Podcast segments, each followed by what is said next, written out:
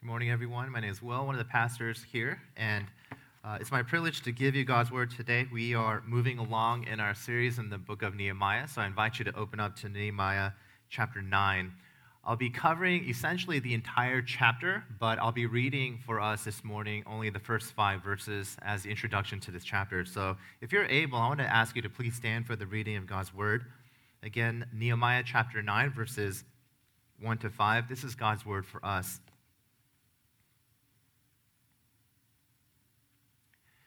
Now, on the 24th day of this month, the people of Israel were assembled with fasting and in sackcloth and with earth on their heads. And the Israelites separated themselves from all foreigners and stood to confess their sins and the iniquities of their fathers. And they stood up in their place and read from the book of the law of the Lord their God for a quarter of the day. For another quarter of it, they made confession and worshiped the Lord their God. On the stairs of the Levites stood Jeshua, Bani, Kadmiel, Shebaniah, Bunni, Sherebiah, Bani, and Chenani. And they cried with a loud voice to the Lord their God. Then the Levites, Jeshua, Kadmiel, Bani, Hashabneiah, Sherebiah, Hodiah, Shebaniah, and Pethahiah said, Stand up and bless the Lord your God, from everlasting to everlasting. Blessed be your glorious name, which is exalted above all blessing and praise. And this is God's word. Please take your seats. Essentially, the rest of uh, chapter 9 is really that blessing that keys off from verse 5. And that blessing comes in the form of praise and adoration, but also a confession of their sin. And if you read through this more carefully, what they essentially do is they retrace the entire history of Israel from a very specific time all the way up into the point where they arrive into the, the temple in the book of Nehemiah. But I want to focus on a couple of themes here from this passage. Because we've been looking at the story of Nehemiah, what I've been trying to convey to you is that Nehemiah is, at the end of the day, not a story about rebuilding the wall, it's about rebuilding the people. It's not about trying to construct this architectural feat of magnificence, but it's trying to restore a relationship between God's people and Himself. And what we're noticing here in chapter 9 is that what's absolutely crucial to this spiritual restoration, this spiritual cultivation, is going to be the Word of God. The Bible seems to take primacy of place in the life of Israel, starting with chapter 8. They had a big worship service, that was a revival. Then they had a wonderful Bible study at the second half of chapter 8. And now they're looking at the Word of God with another service in the beginning of chapter 9. But the Word of God is essential to the spiritual life and cultivation of God's people. Today, in this passage, another service, as I mentioned, and you may be wondering, even right now, in our service here that started at 10 o'clock, how long has it been and how much longer do we have to go? But I want to tell you that this service that they've had here in 9, chapter 9, this worship service was six hours. Six hours. That's what they mean by a quarter of the day. They often say that modern people like you and me, especially in America, in an individualistic Western society, are a people driven by the clock. We're always trying to be efficient and proficient and productive. And we're always looking at our watch to see what time it is so we can maximize and squeeze out every minute that we can. And what we see here in Nehemiah 9 is that different cultures are very different. They're not as so clock oriented as much as they're relationship oriented. And so this is a six hour service that we can tell, as far as we can go, was pretty easy for the people. Three hours of Bible reading three hours of confession and worship. But here's the thing, friends. What we're going to consider here today is that in this six hour service, we're going to unlock a key to spiritual formation and spiritual cultivation, spiritual vitality. Because in a way, you can be honest and real about the circumstances of your life, like they are the sin, the evil, the hardship, and yet you can transcend your circumstances in joy, peace, and worship. And if you're honest, that's something that all of us wish we could have. To be honest about the hurt and the brokenness and the frustration that we have in life and people, but yet not let it grip us to such a degree that it identifies us and devastates us. We want to be honest about the hurt and the relationships and the emotions that we all feel in the felt circumstances. But yet, we want an ability to transcend our circumstances so we can survive and persevere. And essentially, the way to do that is captured and told to us in the passage here today. this key to unlocking this spiritual formation that you could be empathetic and loving, compassionate, and honest about who you are, but yet don't let that grip you and devastate you, that on some level you could suffer well and transcend your circumstances. So, if you want the ability to do this, then the passage gives us at least a paradigm to be able to think about how to do that. And what Nehemiah is showing us is that the real key is through this great confession. Learn how to confess. And we're going to look at specifically two ways to do this because we have this in our service every Sunday as well. If you want a spiritually vibrant, spiritually and healthy, cultivating life, a spiritual uh, vibrancy in the Lord Jesus Christ, this passage is for you. It's one long prayer, it's one long confession, but basically you have two components. So our two points here today is this one, the confession of our praise, and secondly, the confession of our sin. That's spiritual vitality. That's the way you cultivate this relationship. That's the way you can be empathetic about the brokenness of this world and yet confident because you know that God has your life in his hands.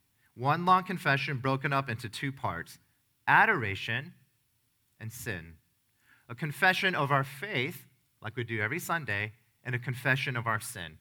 And if you learn how to do this well, then you'll begin to cultivate a spiritually vibrant life that allows you to be joyful and at peace and secure in the midst of circumstances.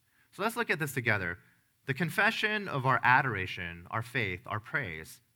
More broadly, when we think about this worship service, you can think about it like a conversation between God and his people. It's basic to spiritual formation that basically what you have is God speaking to people in his word, and we respond to people, respond to God through prayer. That's a conversation. That's also just human relationships. It's weird if you go up and say, uh, I'm going to be best friends with this person, but I'm never going to spend time and talk to this person. I'm just going to read about him in the paper. I'm going to read his diary. I'm going to read his biography. I'm going to follow his vlog, follow his TikTok, and say, I'm going to be best friends and have this sense of intimacy with this person. All the while, you never hang out with him, you never talk to him. And we kind of want to just hear from him and say, hey, we're close, but you never actually have a real interaction with him. Sometimes in the Christian life, that's how we approach it. We say, I want to be close to God and I want to be real with God and I want God to know me and I want to feel spiritually healthy. And then you ask the basic questions Do you pray to God? No. Do you read your Bible? No. Then how in the world are you supposed to be close to Him in the same way that you can't be close to somebody who's human if all you're doing is reading their, reading their blog? It doesn't work that way. That's why Raymond Brown, this commentator, said this God's word spoke to them. Now the people respond with their words to Him words of genuine sorrow and their sins and of a grateful remembrance of God's grace. And that's what helps us to cultivate this relationship in our confession of adoration. This service had two parts. The first three hours is God's word to them, Bible reading. The second three hours is people's word to God in prayer and confession. Word and prayer are always going to be the twin disciplines of spiritual growth in a conference that I once saw online years ago when I was maybe like 23 years old. If you know this guy by the name of John Piper, he's probably the most passionate God, passionate guy for God's glory that you'll ever see or hear or meet if you have that privilege. He's so passionate. And the question that he said he oftentimes gets is how do I maintain this level of passion for God's glory? And he says, word and prayer.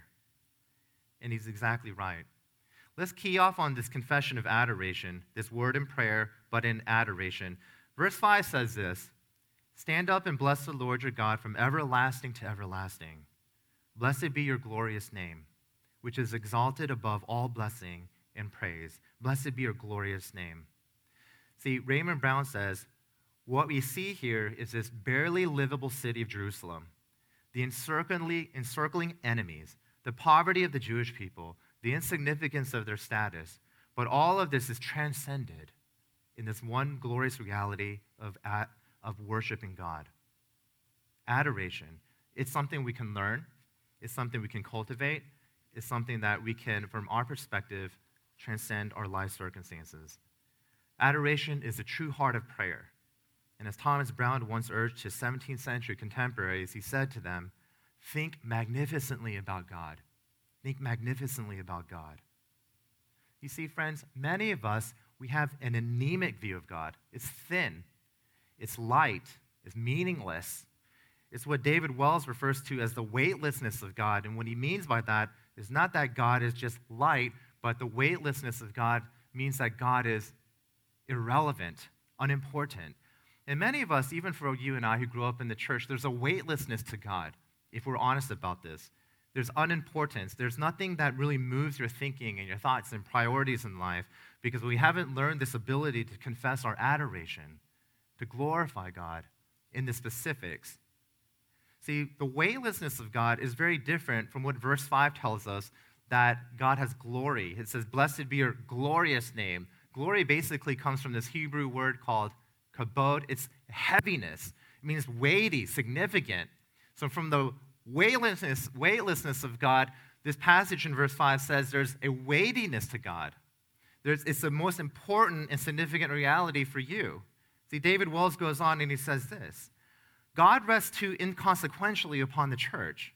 His truth is too distant, his grace is too ordinary, his judgment too benign, his gospel too easy, and his Christ is too common. We've been so inundated with the ordinary that we lost this sense of the weightiness of God. There's no transcendence, there's no adoration, there's no praise. Even in every Sunday, we sing these songs and we sang them before, but the Spirit doesn't seem to move in our hearts to praise God. And part of it is because we may not know Him through His Word. We don't pray to Him in our prayers. There's no cultivating of this spiritual life so that we learn how to adore Him. The Israelites, you see, they had a giant view of God with incomparable, magnificent glory. Let me give you just a sampling of this. In verse 19, God's great mercies didn't forsake them.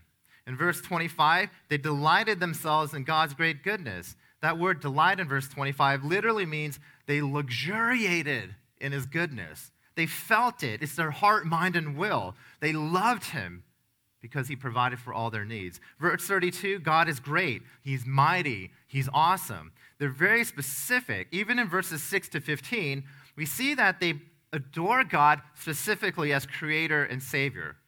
You're one God, you are Lord, and you alone in verse 6.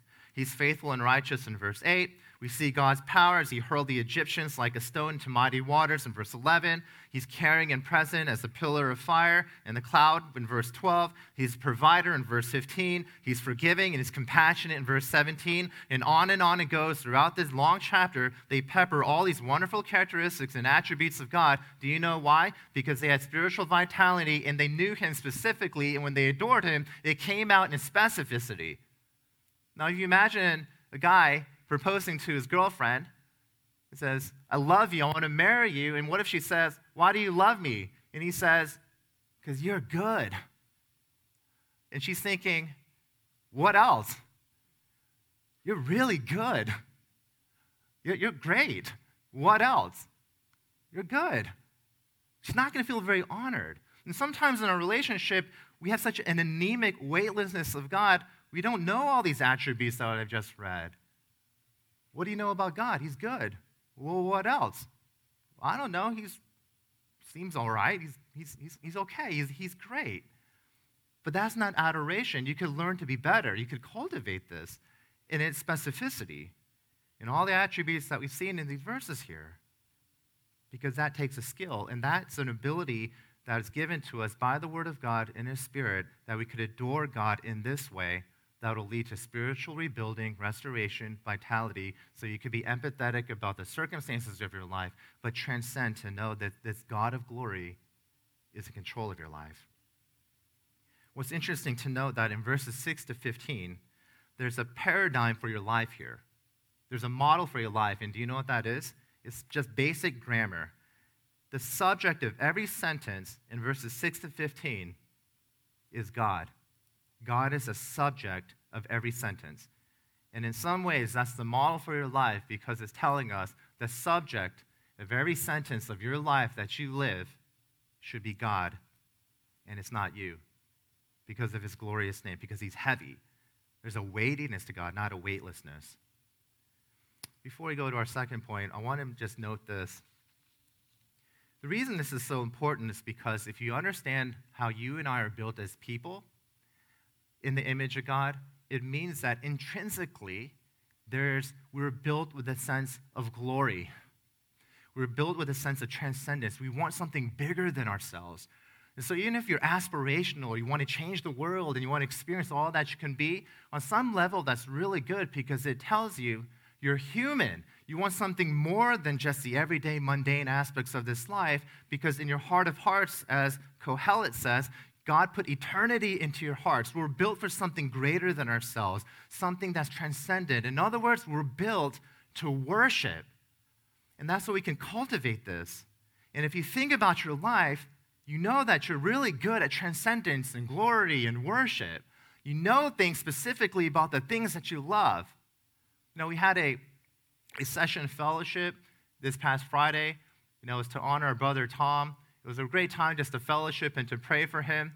And one of the things we did was that we go around in a circle and we all just share about how he's been an encouragement for the past 14 years as an elder of this church and excited to see how God will use him in the elder, as an elder in the future. But you know what? Everyone has something so specific to say about him because they knew him intimately and they're thankful for him in its specificity of all that God has done to use him to bless the church. In the same way, after that meeting, after we finished praying, we spent about an hour and a half talking about who are the best basketball players of all time Steph Curry, Jordan, Dwyane Wade, whoever it is.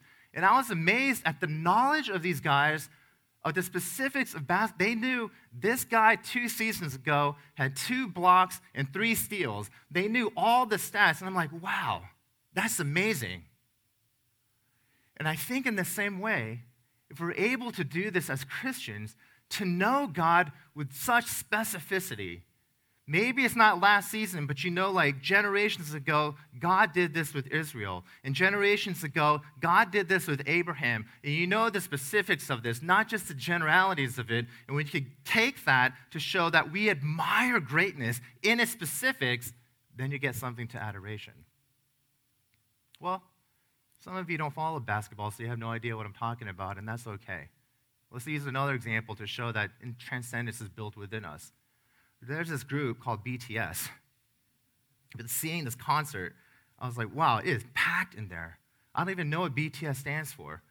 One of the elders says, hey, do you know how many members are on BTS? I was like, yeah, five. He's like, no, it's seven.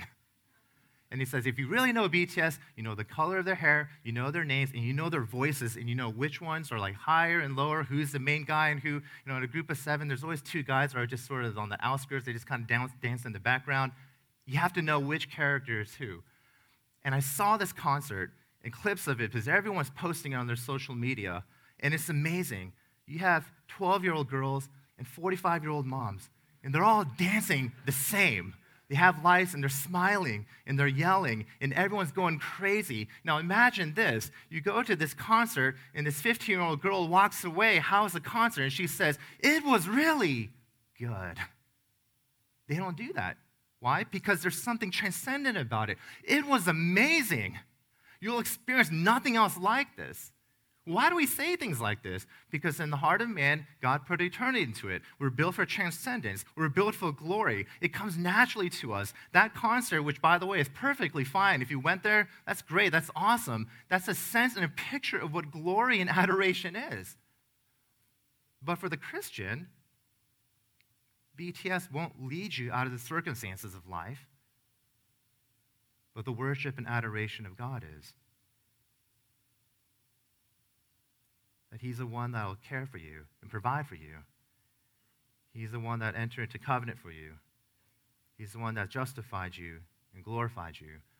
And if you want to adore God in His specifics, the best way is to fast forward from Nehemiah and go to a book like Philippians, because in verse 5, where it says, Your name, blessed be your name, your glorious name, that fast forwards into Philippians chapter 2, verses 10 to 11, in which it says that at the name of Jesus, every knee will bow and every tongue will confess that Jesus Christ is Lord to the glory of God. And if you want to see clarity of who God is and how He's done everything that we've read in chapter 9, you look and follow that story to its end in the person and work of Jesus for you. And you'll get a clear picture of how God provided for them and cared for them, forgave them, and didn't forsake them. Can you adore God in that way? Can you specify what He's done for you and all His attributes and goodness? That's the goal That's when we're talking about spiritual cultivation. But secondly, not only is it adoration, but we also confess our sin. We could look at any part of this chapter. I'm going to focus essentially on verses 26 to 31. But as often is the case, the more clearly you see the character of God in adoration, the more deeply you're going to confess your sin, the more acutely you'll see your sin when you confess your sin in repentance. Our confession of the greatness of God should always lead to a heartfelt and sincere confession of our guilt and sin. Now, Raymond Brown once again says this A personal encounter with God creates a more alert sensitivity to sin. God's holiness exposes our impurity. His generosity censures our greed. His faithfulness challenges our disloyalty. His love unmasks our self centeredness. So, whenever you have a big picture of God, it always leads to heartfelt repentance. So, one way you could think about this if you're not good at repenting, if you're not good at heartfelt repentance, it may mean it's because you have an anemic, thin, weightless view of God.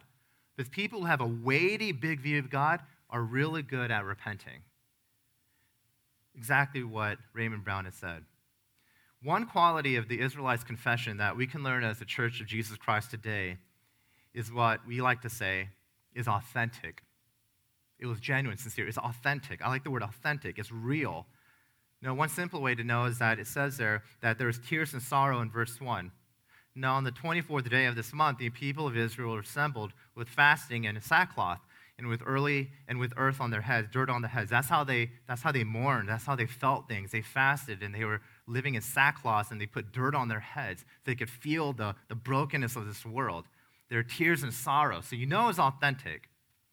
But in the same way as adoration, this is what I want to say authenticity is oftentimes seen in specificity. Actually, authenticity and maturity in confession of your sin is seen in specificity. They weren't confessing in vague generalities. They weren't just saying, please forgive me, I'm a sinner, which is true. They named their sin, they itemized it, they confessed it specifically without explanation, without blame shifting. Know, one of the first lessons of conflict resolution among the people of God in marriage is that when you ask for forgiveness, do it specifically. Name the sin. As uncomfortable and ugly as it is for you to look at this and say, I did this. You can't just go up and say, I'm sorry, I sinned against you, I'm a bad person. That's a good start. You want real conflict resolution? It's going to take that hard work to name it, to specify it, to itemize it. And that's exactly what the Israelites do that show that they had authentic confession of sin because it was specific confession of sin. Verse 16, they said they were arrogant. Verse 17, forgot God's works, good works. Verse 18, they created an idol and a golden calf. Verse 26, they killed prophets. Verse 28, they did evil. Verse 29, they acted presumptuously and they broke the law. They owned it. As hard as it was, as ugly as it is, they confessed it in detail. I read this wonderful illustration about confession of sin. You know, it's sort of a camping illustration, but it says Imagine that you see a long tree log on the floor, and you want to move that log out. So you take one end of it and you try to throw it. But because the other end of the log is still on the ground, it doesn't move that far. The way you're going to move that log is if you could carry it and lift it as hard as that is and bear the full weight of the log. Lift it off completely from the ground, and then you can throw it and get it out of the way. And that's the illustration for repentance and confession.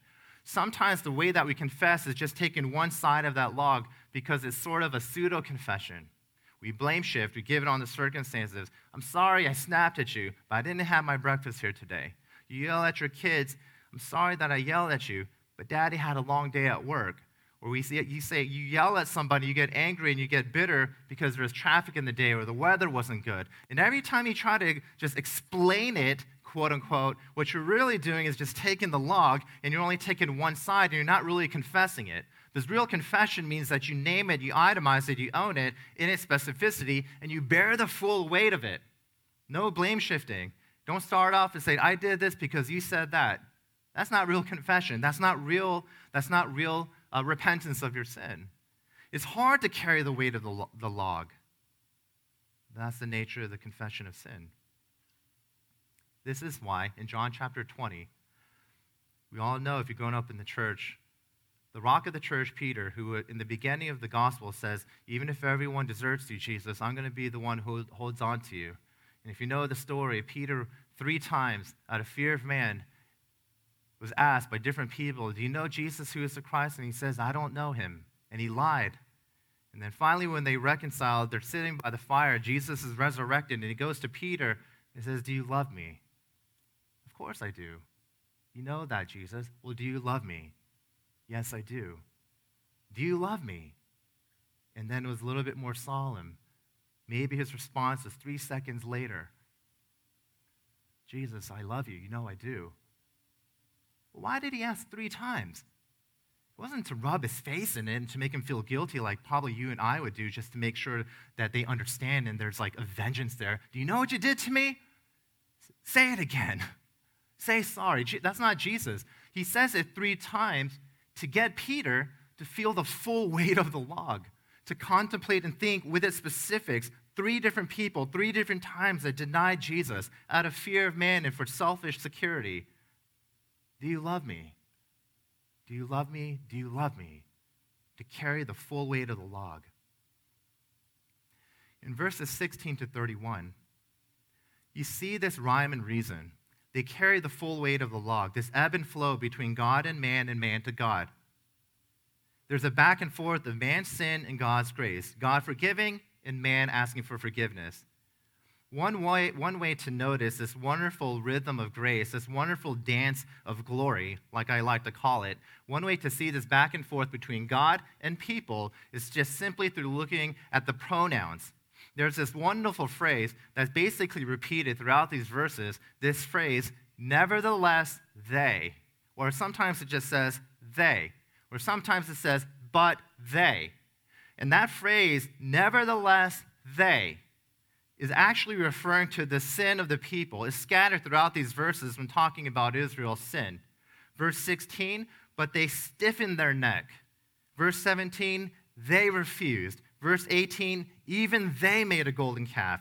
Verse 26, nevertheless, they were disobedient. Verse 26 again, they committed great blasphemies. Verse 28, they did evil. In verse 29, they did not obey your commandments. And we're just getting started here. You see that everywhere in this rhyme and reason, this rhythm of dance between God and his people, or God gives forgiveness and the people ask for forgiveness, is highlighted by the pronouns because every time we talk about the full log of Israel's sin, it's some version of nevertheless they. But this is the brilliance and this is the gospel. For every they, there's a you. Every they is met with a you, where you refers to God. Verse 17, you are a God ready to forgive. Verse 19, you and your great mercies did not forsake them. Verse 20, you gave a good spirit. Verse 21, you sustained them. 22, you gave them kingdoms. 23, you multiplied their children. 27, you heard them from heaven. 28, you delivered them. Verse 29, you warned them. For every repentant they, there is a forgiving you in this rhythm and rhyme and reason, an ebb and flow, an ebb and flow between God and his people. Friends, if you come to God with a broken heart, he will forgive you in Jesus Christ. Because where sin abounds, the you of God's grace abounds even more. And if you learn how to confess your sins in its specificity, does you have a big view of God?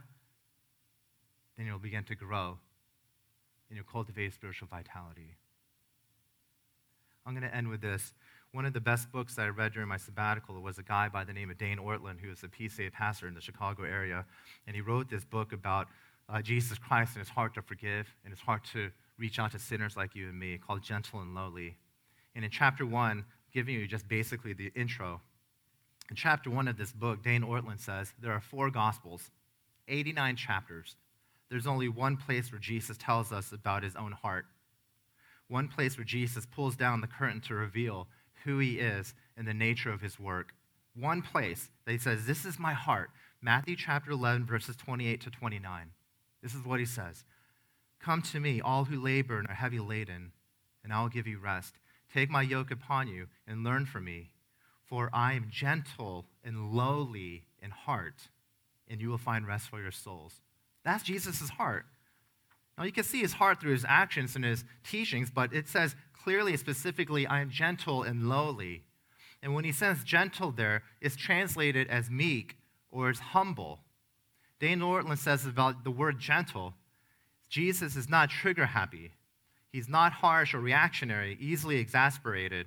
He is the most understanding person in the universe. The, most, the posture most natural to him is not a pointed finger, but open arms. And then when he talks about the word lowly, that word lowly is translated sometimes as humble, but lowly, generally in the Bible, in the Gospels, is not talking about the gospel virtue of humility. Lowly, that word in the Gospels, is really talking about destitution. People who have no resources, no money, no clout. Lowly in the Bible, in this word in the Gospels, is talking about the socially unimpressive, the people who are on the sidelines, the, the, not the main actor, but really the people who are the set, the people who are actually not the life of the party, but those who are on the sidelines trying to get into the party. That's the people who are the lowly, the marginalized, and the outcast, those who are on the side. And Jesus says, My heart is to be like them. The point is that when Jesus says he's lowly, he's not saying I'm humble, he's saying I'm accessible, that you can come to me. Because all you got to do to meet Jesus is open yourself up to him and receive him. Because Christ is gentle and lowly. He's tender. He's open. He's welcoming. He's eager. He's accommodating. He's understanding. And he's willing.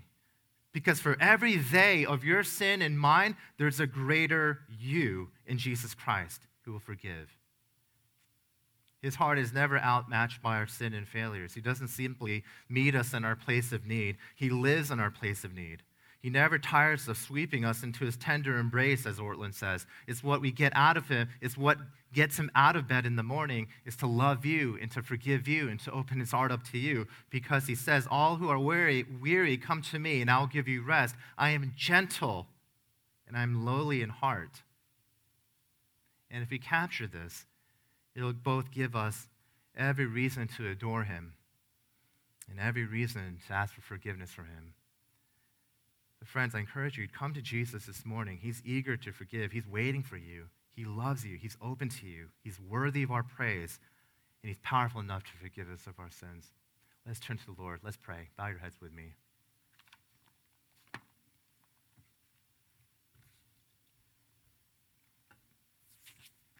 Father, we thank you so much that we see this passage and we see that people from thousands of years ago come together to study your word and to worship you and confess our sins.